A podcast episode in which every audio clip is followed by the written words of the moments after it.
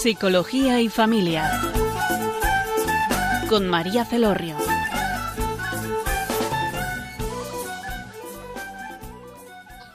Buenos días, queridos oyentes. En la tarde de hoy eh, tenemos como invitado a José Víctor Oronsemper. José Víctor es profesor, es doctor en educación, es el fundador de, la fundación Up to You, que se dedican principalmente a educar en, temas emocionales, educación emocional. También es asesor de la educación de la Universidad Francisco Victoria y también colaborador de Radio María porque ya nos ha acompañado en numerosas ocasiones y le estamos muy agradecidos. Hola, buenas tardes, José Víctor. Muy buenas tardes, María. Gracias por invitarme. Bueno, hoy el tema del programa se llama Los ridículos de la educación. La verdad que es un tema pues que al menos llama la atención, ¿verdad? Y ya nos cuestiona, ¿qué es esto? Y bueno, pues se debe a que José Víctor em, está escribiendo una serie de artículos que se denominan todos ellos los ridículos de la educación, luego cada uno tiene un nombre concreto, que sale en una revista digital que se llama El Debate, que las la podéis acceder a ella, ¿eh? es pública. Entonces, bueno, pues sí que de primeras, ya que hemos elegido este tema y vamos a abordar durante el programa de Psicología y Familia este tema, queríamos que nos contaras eh, por qué, ¿no? ¿Por qué esta serie, estos escritos sobre los ridículos de la educación y qué es lo que pretendes? Mm. Pues sí, es una serie que sale quincenalmente y bueno, que lo que pretende es ser un punto de reflexión para educadores, tanto para padres como para profesores, eh, para poder profundizar un poco sobre el sentido de la educación. Porque hoy, digamos que en muchísimos colegios, también muchísimos padres, pues se ven un poco atraídos por muchas sirenas, ¿no? Mm, en las que parece que están diciendo dónde está la solución para la educación, dónde está la clave, y, van apareciendo incluso muchos vendedores de humo que prometen cosas que, luego pues no, no, existen. Entonces, esta serie, los artículos de los ridículos de la educación, lo que trata es ir desenmascarando mm, todas estas apuestas que parece que son la solución, la revolución a la educación y en el fondo están desatinadas y lo que están haciendo es crear un gran ridículo porque acaba ocurriendo justo lo contrario de lo que esperaban obtener. Eh, uno de los ridículos de, los artículos que has escrito, eh, hablas de la competencia. ¿Por qué hablas de que buscar la competencia es un ridículo? ¿Por qué? Sí, porque se buscan los objetivos, no los medios. Los medios se trabajan.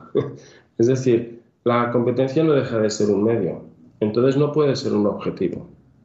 Cuando eh, esto ocurre, pues es que se hace el ridículo. Es decir, es como en lugar de estar buscando lo que es de valor, lo que es un, objetivo, nos estamos perdiendo en los medios.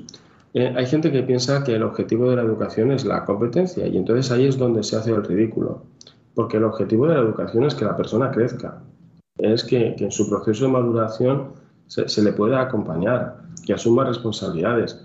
Lo que queremos es que sea una persona que pueda generar una nueva sociedad, para eso hacen falta muchos medios. Y entonces ahí es donde aparecerán las competencias, entre otros medios que hacen falta, porque con la competencia se hacen muchos ridículos, porque no solamente es un medio, sino que es eso, un medio, no el medio. Hay, muchos medios que necesitamos trabajar para alcanzar el verdadero objetivo. Cuando nos quedamos con los medios, es como, ¿qué quieres que te diga? Es como si alguien quiere ir a Madrid y cuando ve la señal que indica hacia Madrid, piensa que ha llegado a Madrid, ¿no? O sea, es, si no es más que un medio para llegar a Madrid, ¿no? O, esto, esto que comentan, ¿no? Cuando alguien señala a la luna, hay gente que se queda mirando el dedo en lugar de mirar a la luna. Entonces, la competencia sirve para algo, lo cual quiere decir que la competencia no se justifica a sí misma. ¿Por qué queremos la competencia? Entre otras cosas, pues lo queremos para que la persona pues bueno, pueda crear un mundo mejor, pueda humanizar este mundo, puede, pueda expresarse, pueda ser persona. Entonces, cuando los medios se separan de los objetivos, sencillamente se hace el ridículo. No solo en este tema, en cualquier tema. En cualquier tema que los medios se separen de los fines, aparece el ridículo. Dice, bueno, yo trabajo. Dice, ¿para qué? Para tener dinero. Muy bien, pero ¿para qué? no, para tener una casa. Vale, muy bien, pero ¿para qué? Todo eso son medios. Entonces, todos los medios son del ámbito de la utilidad y la competencia es muy útil. Pero lo útil no se justifica a sí mismo. Necesitamos fines. Y los fines son experiencias de valor. Entonces, cuando esto se pierde de vista, pues sencillamente se hace el ridículo. ¿Y por qué estamos perdiendo? O sea, ¿qué nos pasa? Porque yo veo que esto eh, no solamente pasa en educación, sino nos pasa en la vida, pasa en la sociedad. O sea, los fines están desapareciendo. Sí. Con los medios. Mm. Pues nada, hay un ridículo generalizado. ¿Por qué pasa esto? Yo, mm, vamos, la, explicación que a mí que se me ocurre es muy sencilla, lo cual no quiere decir que no sea muy compleja al mismo tiempo. Y, es que eh, la gente tiene miedo y ante el miedo lo que busca es asegurar. Y los medios son fáciles de asegurar, pero los fines no se pueden asegurar porque todos los fines en el fondo hacen referencia a la relación con el otro, a vivir en armonía con el otro, a poder amar y ser amado, a poder juntos ser creativos y hacer un mundo mejor. Eh, entonces, ¿qué quiere decir? Que todos los fines no se pueden nunca alcanzar si no hay un deseo y una posibilidad en la persona de abrirse a la confianza hacia el otro. Claro, en un mundo en el que nos tratamos como nos tratamos, pues la gente eh, busca posturas de seguridad y los medios son fáciles, mucho más fáciles de controlar. Entonces, aparece ese volcado al tema de la competencia. Además, en concreto, sobre el tema de, de la competencia también se explica un poco por cierta evolución histórica de la educación. Mm, la educación, cuando uno estudia pues, la historia de la educación, la educación siempre ha bebido inicialmente de lo que era una antropología, una filosofía. ¿En qué sentido? Que decíamos, ¿qué quieres al educar? Yo quiero que al educar viva como persona, ¿vale? ¿Y qué es la persona? ¿O quién es la persona, mejor dicho? Eso ya es una pregunta de corte antropológico, filosófico. ¿Eso qué quiere decir? Que tradicionalmente la, educación se ha nutrido y se ha justificado desde la filosofía. ¿Qué va a ocurrir? O mejor dicho, ¿qué ocurrió? Ocurrió que la filosofía entra un poco en descrédito porque parece que eso es terreno de nadie, ¿no? Parece que todo es un mundo de palabras entrecruzadas que lían. Y entonces todo quiere verificarse. Ahí también, en todo ese movimiento, aparece también el nacimiento de toda la psicología. Y sobre todo, dentro de la psicología hay varias corrientes. Pues dentro de una de ellas, que son las que han ganado hoy en día, la que quieren medirlo todo, ¿no? Eh, claro, entonces, con el mundo de la educación, ahora abandona su referente de la filosofía y se queda con algo que necesita medir. Y, que, y entonces, cambian los objetivos. Ya no es la educación para que la persona crezca, sino la educación es para que el niño o el joven se inserte en la sociedad según las demandas de la sociedad. Luego, ahora en lugar de poner eh, el mundo al servicio de la persona, ponemos la persona al servicio del mundo. ¿Qué es lo que ocurre? Que entonces la palabra competencia es una palabra que no es del ámbito educativo, es una palabra que viene del ámbito de la, industria, porque hay un momento donde las personas no solo tienen que ser hábiles, no competentes, o sea, mucha versatilidad. ¿Cómo entra en la educación? Entra por la educación profesional. Donde se empieza a usar es en la educación profesional, pero ¿cómo se ordena la educación profesional? En función de satisfacer las demandas de la industria. Y de la educación profesional pasa a la educación. Entonces, claro, es decir, hay tanto un motivo existencial, que sería el primero que he dicho, la gente tiene miedo de abrirse a la confianza y prefiere asegurar los medios, como hay un motivo de historia de la educación, se abandona el referente de la filosofía, como hay un motivo como de orden más coyuntural, eh, que ha sido esta presión por la que ha entrado el término competencia a través de la industria, la formación profesional y la educación. Juntando esas tres cosas, se explica por qué ahora la educación está como está y que, y que dice servir a algo que luego, cuando pasas la primera página, se olvidan de eso y sencillamente se centran en, lo de siempre. Y es, pues nada, que entre en el niño pues cierto desarrollo y no más que, más que, que el niño pueda expandirse y crecer, ¿no? Bueno, estamos dando la vuelta a la tortilla a ver lo que pasa. Mm. Menos mal que hay otras, otras corrientes, ¿no? Como vosotros que estáis buscando pues volver a, a, la persona, a la persona a, mm. la verdad. Hay una tendencia también, eh, he leído en uno de los artículos que has escrito, muy generalizada, que yo también lo corroboro, ¿no? Porque, bueno, como madre de hijos y también he trabajado en educación, que es de proveer al alumno de cuanta más estimulación sensorial, mejor, ¿no? Cuantos más cuantas más actividades haga, cuanto más eh, pues eso, experiencias tenga. Y entonces, eh, la verdad que cuando, cuando eh, leí lo que ponías me impactó, ¿no? Mm, comentabas que eso animaliza a la persona. Entonces, mm. quería que nos explicaras qué quieres decir con esto. Sí, allí el ridículo que se está haciendo es confundir estímulo con significado. Es decir, eh, mejor dicho, ¿qué es lo que constituye un estímulo en estímulo? Porque probablemente quien nos esté oyendo ahora, pues está oyendo el programa, pero también está oyendo el ruido de la calle. En cambio, ¿por qué su cerebro procesa de forma distinta el diálogo que está ocurriendo aquí en la radio de los ruidos que está oyendo de la calle? ¿Por qué ciertos estímulos los está tratando como ruido y por tanto no les presta atención? ¿Y por qué otros estímulos, como sería pues eso, la, voz que se oye por la radio, sí que le presto atención y se está tratando como lenguaje? ¿Qué hace que un estímulo sea constituido propiamente en estímulo y qué es lo que hace que ese estímulo en verdad se quede en el rango del ruido? Es, lo que hace que eso ocurra es que tenga significado. ¿Y qué es lo que ocurre? Que cómo es significada la realidad. La realidad es significada en relación a cómo se inserta en las relaciones interpersonales. Si hay algo, que, cualquier experiencia, ¿no? Dices, bueno, ¿qué es la montaña? Bueno, pues la montaña no tiene ningún significado así. Pero si para mí la montaña es toda una experiencia de encuentro con mi padre que me voy de excursión, pues entonces la montaña pasa a tener un significado. Si para mí la montaña es sencillamente mm, donde paso frío y me riñen y nadie me ayuda, la montaña pasa a tener otro significado. Entonces, en función de cómo es insertada en la relación, la montaña, por poner un ejemplo, adquiere un significado u otro. ¿Qué es lo que ocurre hoy en educación? Que se ignora la necesidad de que el estímulo, para ser estímulo, tiene que ser significativo. Y eso lo da la relación interpersonal, no lo da el estímulo en sí. ¿Y qué es lo que hacen?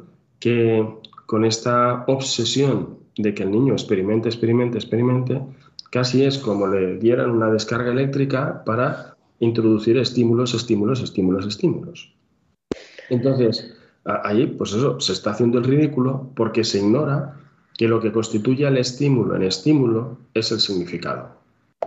Entonces, ¿qué es lo que ocurre? Que cuando esto no se hace y el significado lo da la relación interpersonal, se produce una animalización de la persona. ¿Por qué? Porque si yo no puedo significar el estímulo, porque lo vivo sencillamente en relación a lo sensorial sensorial y no en relación a la experiencia relacional, ¿qué le ocurre a la persona que se vuelca sobre sí misma? Es decir, ¿Qué criterio tiene la persona para poder valorar y darle un significado al estímulo? Si lo he desconectado de la relación interpersonal, sencillamente el cómo yo me encuentre. Entonces, es, encierra a la persona en sí misma, que eso es lo que ocurre en el animal. El animal está encerrado en sí mismo. El animal no busca sobrevivir, no busca nada. Bueno, sí, busca una cosa, busca estar a gusto, no busca nada más. ¿Por qué? Porque está solo en el mundo.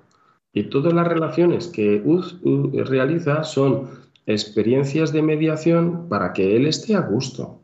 Entonces, cuando yo a la persona le enfrento al estímulo al margen de la relación interpersonal, la única forma de darle cierta coherencia o significación al estímulo es por su propia mera experiencia subjetiva. Y entonces, ¿qué hago? Animalizo a la persona.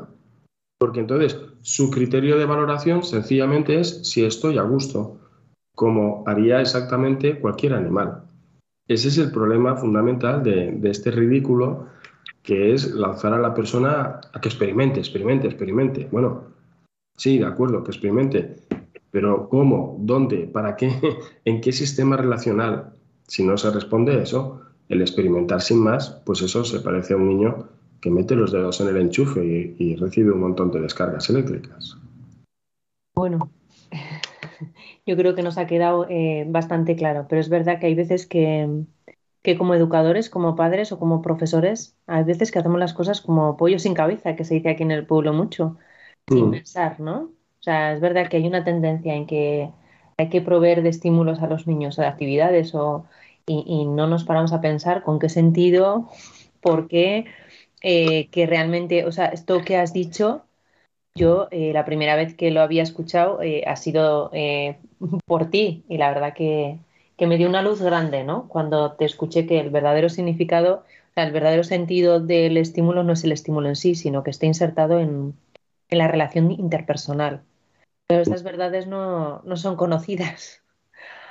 Serán, no, serán no conocidas, pero te aseguro que no son nuevas, ¿no? O sea, yo, yo digo, además con total convencimiento, de que Aptuyu no dice nada nuevo. Es novedoso, pero no es nuevo. O sea, es novedoso porque en el contexto no son las voces dominantes, pero que no estoy diciendo nada que no haya sido ya dicho. ¿eh? Bueno, la verdad que vamos a pasar a, escuchar una canción que se llama Increíble de San Marcos, que es una canción alegre que nos puede ayudar a reflexionar sobre todo esto que estamos hablando y, y a que lo podemos también llevar a nuestra vida. En unos segundos continuamos.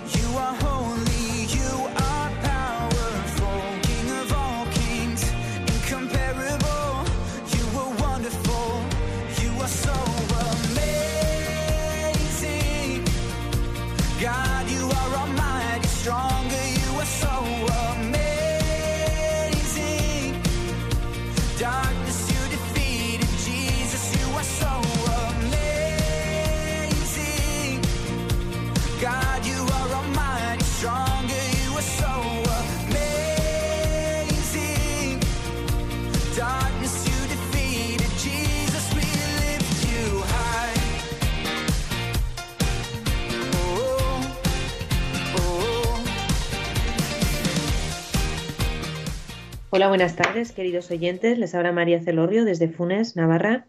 En la tarde de hoy nos acompaña José Víctor Oron Semper, que nos acompaña en otros eh, momentos, estamos muy agradecidos de, su presencia, de su compañía. Y estamos hablando de eh, los ridículos de la educación. En, aras a que él está escribiendo una serie de artículos que podéis eh, ver en la revista digital El Debate, que se denominan así, los ridículos de la educación. Y bueno, hemos hablado en la primera parte sobre la competencia, sobre esa tendencia generalizada que hay a proveer de estímulos de manera incansable a los niños. Y eh, ahora quería preguntarte, José Víctor, que en nuestra sociedad también hay otra, otra tendencia muy generalizada, una búsqueda obsesiva, yo creo. Esta, a, mí, la verdad, que en mi, a mi parecer, en mi juicio personal, ¿eh? pienso que que es como más, no sé, tiene más peso que, que, lo anterior, ¿no? Que lo que hablábamos de proveer de estímulos a los niños, que es la búsqueda de bienestar, de estar bien porque sí, ¿no? que ha suplido, mm, yo lo que veo, y, yo creo que también te lo, que te lo he escuchado a ti, que mm, ha suplido la búsqueda de sentido de la vida, ¿no? Muchas veces eh, yo cuando pregunto a los padres, ¿no? Pues, por ejemplo, el tema de la catequesis, ¿no? Hay padres que, pues, que deciden que sus hijos no la van a hacer o... Entonces, yo como catequista pues les pregunto, ¿no? ¿Y por qué? ¿Por qué no van a...? No es que no, no quieren. ¿Y por qué no quieren? has preguntado al hijo por qué no quiere. ¿Por qué no le gusta? bueno, porque no le gusta. Y ya sé, y no sé, pues ya está, o sea, y ya, ¿no? Ya no hay más. O sea, no quiere, no le gusta, y entonces, pues, pues no, no hay más búsqueda de lo que le está pasando al niño o lo que piensa o, Entonces, bueno, ante esa situación que yo creo que nos está volviendo vacíos de contenido, ¿no? De, de buscar respuestas de profundidad. ¿Cuál es vuestra propuesta? Sí, pues, o sea, ciertamente nuestra propuesta está en el tema del sentido. Pero ¿qué es lo que ocurre? Que también ocurre que se hacen propuestas del sentido que son, como te diría, muy aburridas. Entonces, eh, se presenta casi como una especie de contraposición, ¿no? O, hago lo que quiero o voy a la búsqueda de sentido. Como si fuera una alternativa, una disyuntiva. Y no lo es. Y no lo es. O sea, eh, no, no, recuerdo bien, ¿no? Cuando le preguntaban a alguien relevante, porque si no sé que me acordaría a quién fuera, a quién fue, le preguntaban por, el tema de los santos. Y dice, sí, sí, se hace falta santos, pero necesitamos que sean santos alegres. ¿no? Es decir, porque, porque si no parece que se plantea una falsa disyuntiva. El mundo del placer, el mundo del bienestar y por otro lado el mundo del sentido.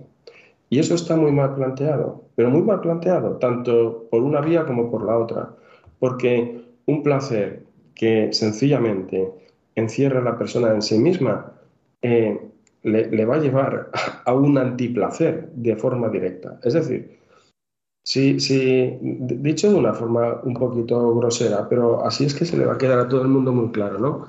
Si un cerdo se pasa todo el día retozando en el barro sin hacer nada, ese cerdo al final del día es feliz. Pero si una persona sin necesidad de descansar, ¿no? Porque a veces estamos muy agotados y necesitamos descansar, pero pero si una persona sin necesidad de ello se pasa todo el día sin hacer nada, dando vueltas en el sofá, mirándose el ombligo, ah, empieza a acabar con, pequeños signos así de síntomas depresivos. Entonces, cuando se busca el placer, sencillamente eh, aparece este aburrimiento del placer. Aburrimiento del placer. yo me acuerdo que eh, una vez hablando con una persona que que no, sabía que era cura ni nada, ¿no? Era un director de una discoteca y, me decía, yo, si yo tengo todas las chicas que quiero, puedo acostar con las que quiera. Dice, ¿y qué ocurre? Que cuando me levanto les pego una patada y me voy. Digo, chico, ¿y por qué haces esto? Le dije yo, para ver hasta dónde llegaba. Me dice, es que me aburro. E, es decir, es que cuando el placer se queda solo encerrado en el placer, es que aburre. E, es que aburre. entonces, se convierte en tedioso. Claro, si tú ahora presentas, por otro lado, como alternativa, un significado que parece que sea la vía de las tesis como quien está haciendo dieta, entonces presentas una alternativa donde te cargas el significado, si te vas por un lado, te cargas el significado del placer, pero por otro lado te cargas el significado del significado también.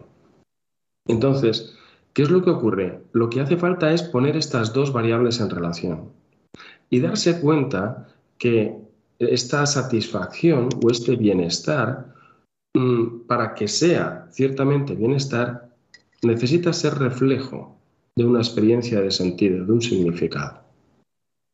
Eso hace, es muy importante el bienestar, porque entonces, si yo a la larga no descubro un placer en la búsqueda de sentido, probablemente me esté equivocando en la búsqueda de sentido. De forma temporal puede ser que no, Pero a la larga tengo que encontrarle, o sea, van las dos cosas relacionadas. De tal forma que, ¿cuál sería el objetivo? El objetivo es la búsqueda de sentido. ¿Y qué sería el bienestar? El bienestar es como un indicador, que si, si nunca aparece, pues también va a ser problemático. De tal forma que lo que nosotros proponemos a la gente no es una contraposición entre ese gusto y, esa búsqueda de sentido, sino que lo que proponemos es que hay ciertas cosas, que son ciertas búsquedas de sentido que valen la pena, que además de gustarlas, que además de disfrutarlas, es que las quiero, porque están hablando de mí, les da coherencia a mi vida, le da perspectiva a mi vida, me abre al otro. Y entonces no se presenta como una disyuntiva lo que es el bienestar y la búsqueda de sentido. Entonces, yo creo que si por un lado la sociedad se ha ido por, el lado de quedarse encerrado en el bienestar por el bienestar, lo cual es hacer soberanamente el ridículo, por otro lado también muchas de las propuestas de sentido es que han sido aburridas propuestas de sentido, que no quedan ni tampoco justificadas. Entonces, lo que necesitamos es una propuesta que integre todo de una forma jerárquica, porque se pone en la experiencia, en lo que sería el indicador, la experiencia del bienestar, al servicio del objetivo, que es la búsqueda de sentido. Bueno, pues lo veo em, exquisito, pero no, no, exento de complicado y, difícil. Hmm.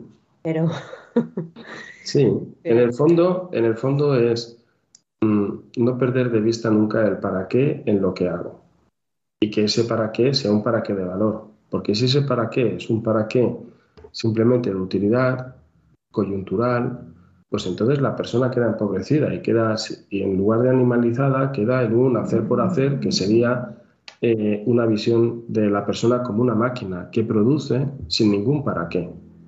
¿No? La máquina produce, pero para ningún para qué. Sencillamente produce porque produce, porque está así hecha.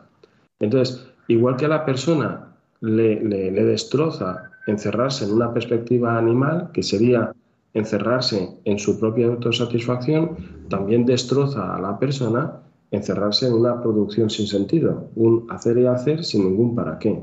Si conseguimos que el qué hago esté junto con el para qué y el para qué sea un para qué de valor, tanto la experiencia afectiva como la experiencia de sentido quedan unificadas. Pues igual nos tenemos que centrar en eso, ¿no? Cuando preguntamos o cuestionamos, eh, y, empezando por nosotros mismos, ¿no? ¿Por qué hago, para qué hago algo? Eh, mm. Buscar el valor en eso. Es verdad que hay, y muchas veces es como si me apetece, el, me gusta, o si, si me, reporta como bienestar, ¿no? El, placer que hablabas. Pero, claro, necesitamos unirlo, ¿no? Buscar la, la unidad, integrar, integrarlo. Bueno, la verdad que mucho para reflexionar, ¿eh, José Víctor? Pues nada, me alegro, me alegro.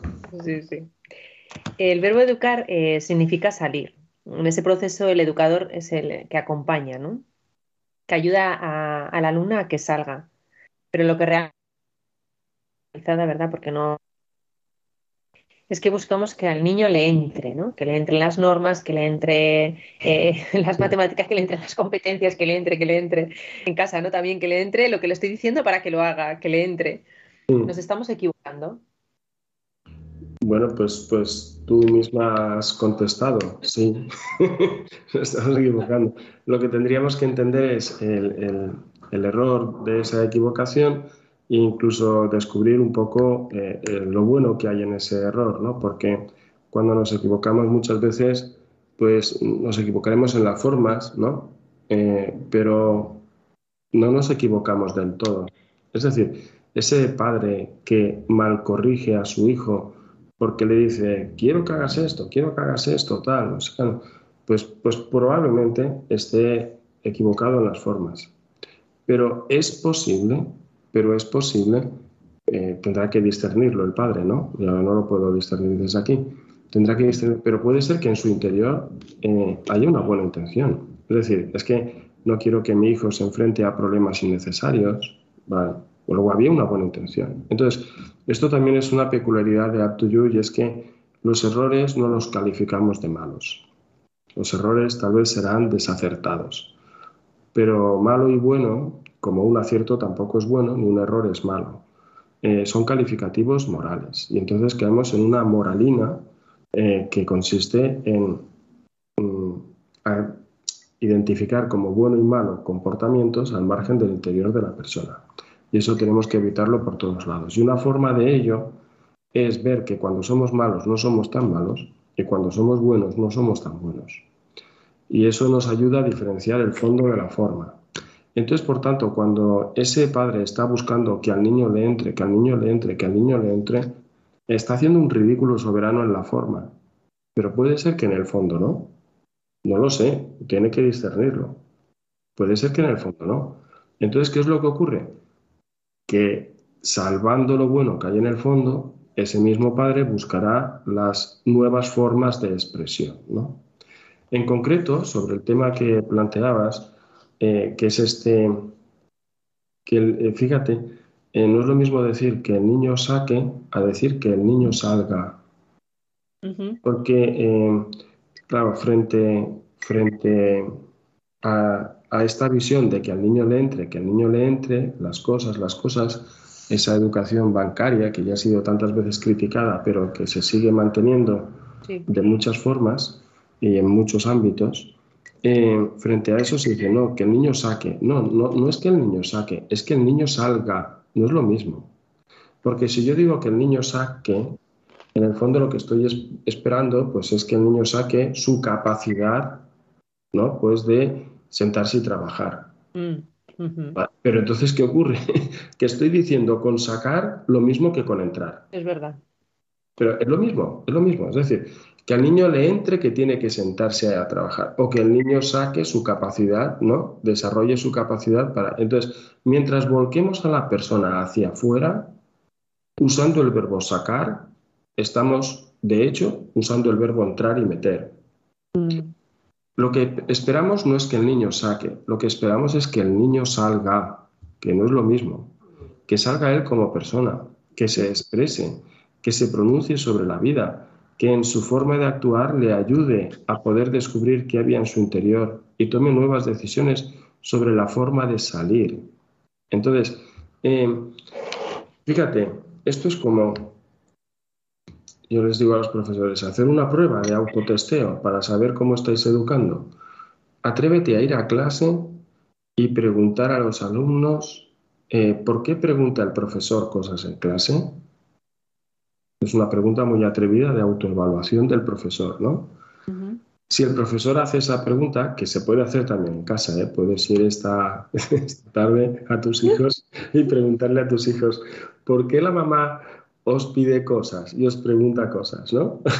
y entonces, si te dicen, pues para ver si acertamos, para que nos comportemos bien, para no sé cuántos, entonces yo estoy queriendo sacar del niño comportamientos para que se ajusten a lo que yo espero. Luego lo que estoy esperando es que entren lo que yo espero de él.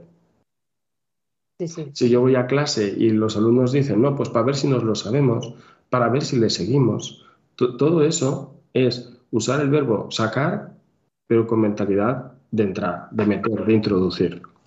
En cambio, si los alumnos dicen, no, para que pensemos nuestro pensamiento, para descubrir por qué decimos las cosas, para pensar más y más formas sobre la realidad, entonces los alumnos te estarían diciendo al profesor que el profesor sí que está queriendo que el niño salga, que el niño salga, ¿no? No quiere sacar cosas del niño, quiere que el niño salga. Entonces, este, este cambio, porque claro, la etimología del verbo educar, permitirlo, permite todo. Permite tanto que el niño sacar del niño como que el niño salga, ¿no?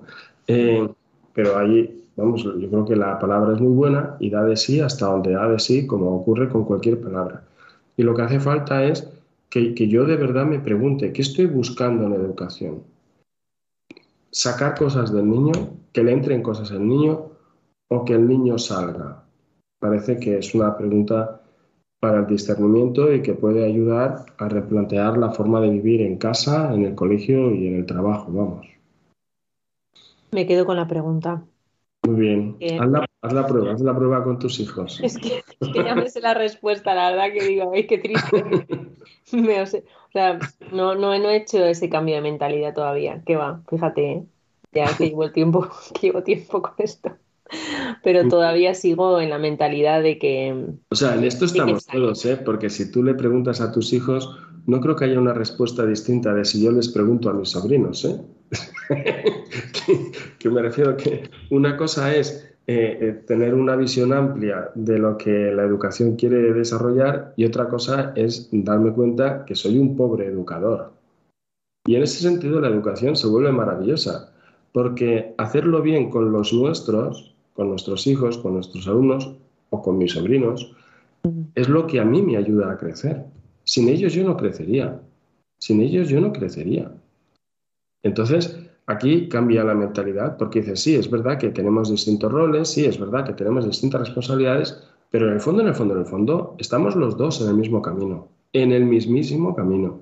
Y yo sin ellos me pierdo. Bueno, la verdad que estamos eh, diluciendo eh, pensamientos pues muy profundos y que yo creo que nos pueden ayudar muchísimo en nuestra vida. Vamos a escuchar una canción que se llama Danzar de Barak y en unos segundos continuamos.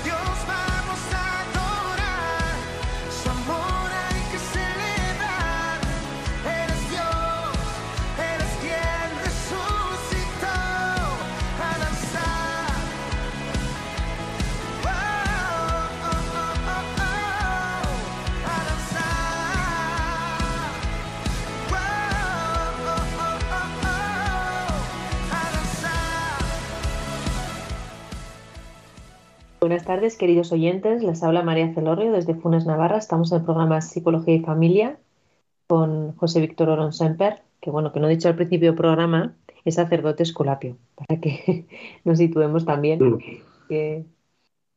Bueno, estábamos hablando en la última, eh, la segunda parte del programa, a la hora de educar, de qué es lo que buscamos, ¿no? Cuál es nuestra verdadera intención. Y él nos eh, ha ayudado, ¿no? A que podemos eh, autogestionarnos o, evaluarnos eh, con, con, nuestros hijos o con los alumnos o, con, las personas con las que estamos viviendo.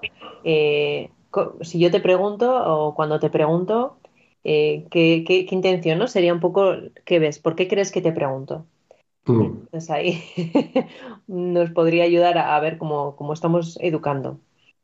Yo la verdad que, me encuentro, ya lo decía en la fase esa de, de que saquen lo que yo les creo que es triste, pero es así, lo que yo les he querido meter, ¿no? Es como, ay, mira qué bien, ha recogido, porque claro, yo les he enseñado, sí, la verdad que me da pena, pero, pero es, mi realidad.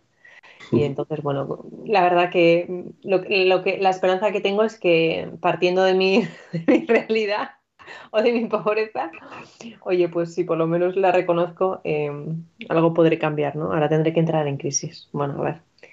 Em, bueno, José Víctor, em, continuamos con el programa sobre los ridículos de la educación y, la última pregunta, yo creo que ya no nos va a dar más tiempo. Em, hay mucha tendencia, ¿no? Eh, y hay muchas creencias sobre los neuromitos y, sobre las, eh, las buscamos como muchas explicaciones eh, neurológicas de, de, lo que nos ocurre, ¿no? Y parece que cuando hay una explicación de este tipo, como decías en los artículos, si ya empieza por neuro, pues ya todo el mundo como, ah, claro, pues es una explicación eh, neurológica o biológica y entonces, bueno, pues todo el mundo, pues oye, pues ya está, ¿no? Ya, pues, y aunque sea una explicación eh, sencilla, pues todos nos quedamos como tranquilos, ¿no? Tranquilizamos nuestra conciencia, nuestra mente, cuando la realidad no es así, ¿no? La realidad es muy compleja y, realmente no estamos ahondando, ¿no? En lo que le pasa a la persona, en su interioridad, en lo que le ocurre o lo que nos está ocurriendo, sino que nos quedamos con, un poco con una fachada, ¿no? Entonces, ahí te quería eh, preguntar qué, riesgo ¿no? Eh, se puede generar o se está generando en nuestra sociedad con, buscar sencilla, o sea, respuestas sencillas a, realidades complejas. Mm.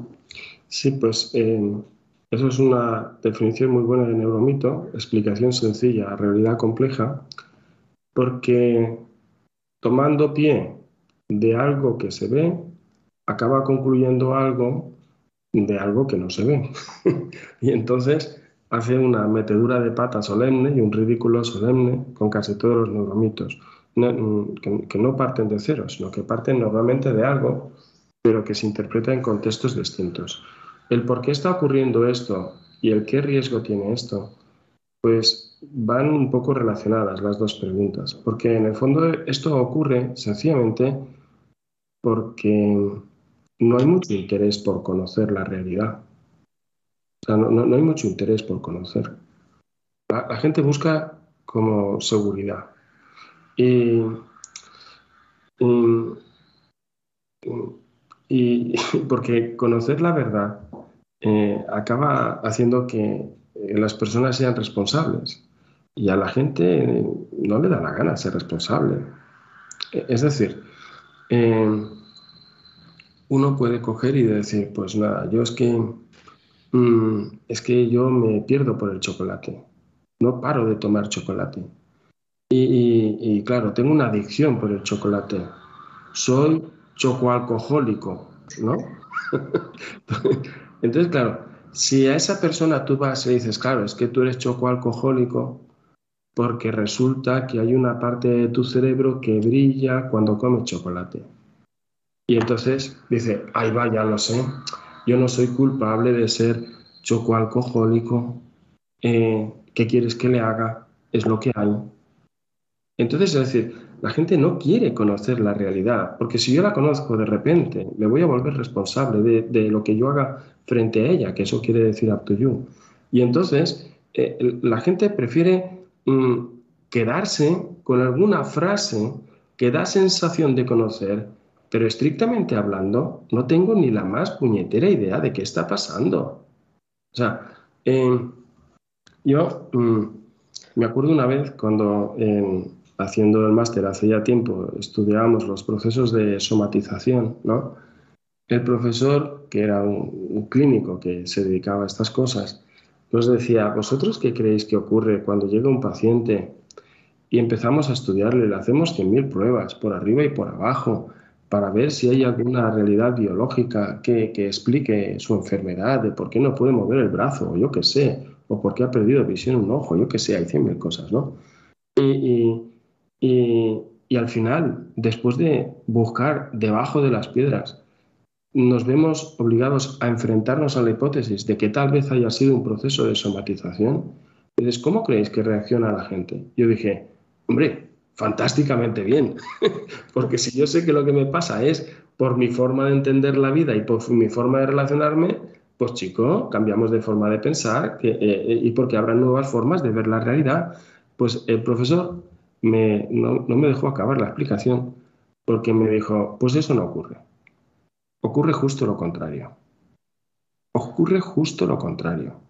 Es decir, que, la gente que, que prefiere saber que su hijo es tonto antes de pensar que yo puedo hacer algo en la educación de mi hijo. O sea, la gente no quiere conocer, que quiere exculparse de tener que hacer y por tanto de asumir responsabilidades.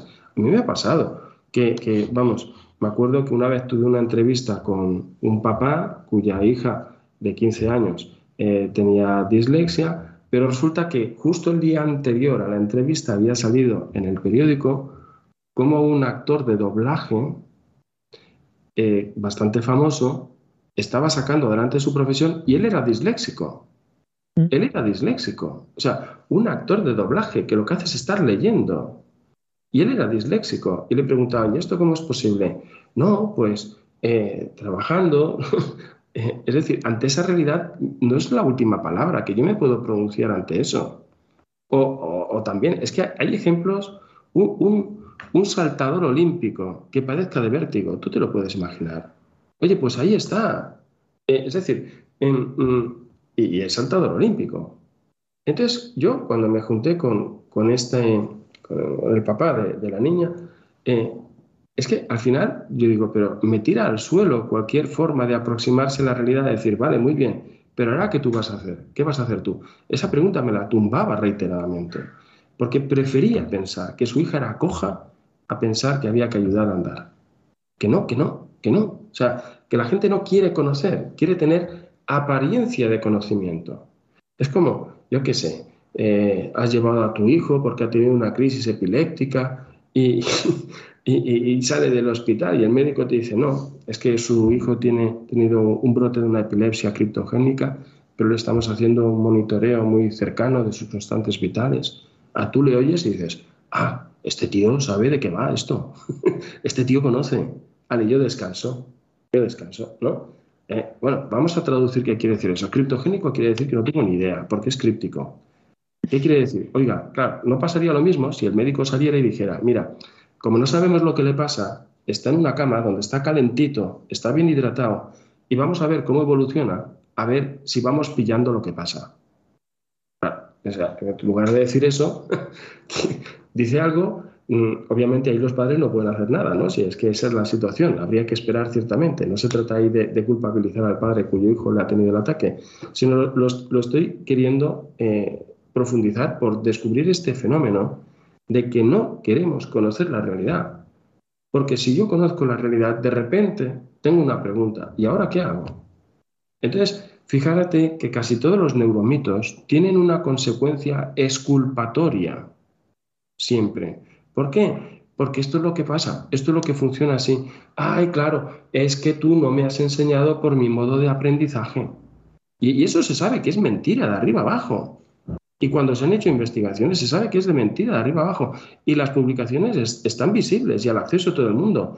Porque eso de los modos preferenciales de aprendizaje es un de los neuromitos. Pero ¿por qué se siguen creyendo? Porque además también, se han hecho estudios de estos. ¿Por qué demostrando a una persona que un neuromito es un neuromito, se sigue creyendo que es un neuromito? Y eso está constatado que es cierto. ¿Por qué? Porque no se quiere conocer la realidad, porque no se quieren asumir responsabilidades. Entonces, eh, esto es triste y duro, porque es decir, yo, no quiero meterme en la complejidad. Prefiero una argumentación simple que a mí me esculpe de tener que preguntarme qué hago con mi vida, qué hago con el otro. Entonces, eh, a nivel vital, yo creo que esto es lo que está detrás de los neuromitos. Bueno, pues nos queda muchísimo trabajo, José Víctor. Pues nada, nada. en esta sociedad.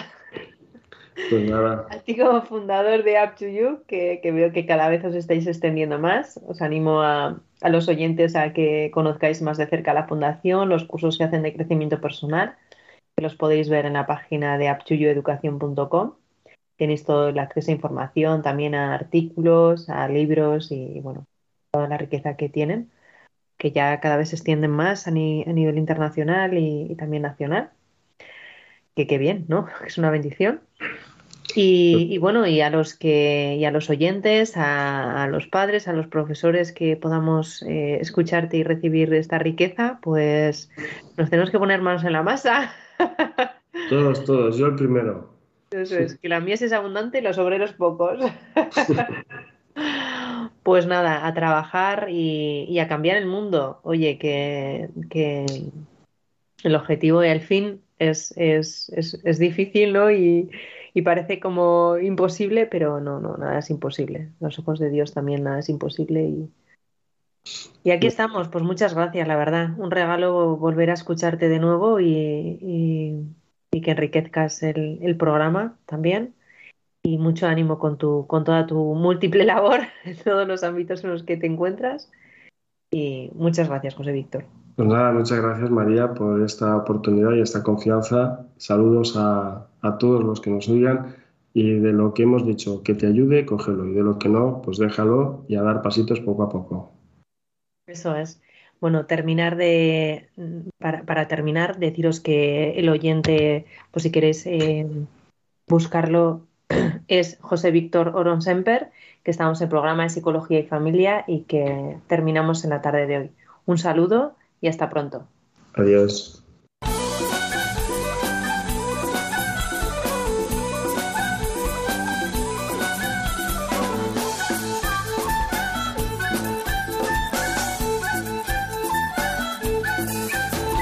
Psicología y Familia con María Celorrio.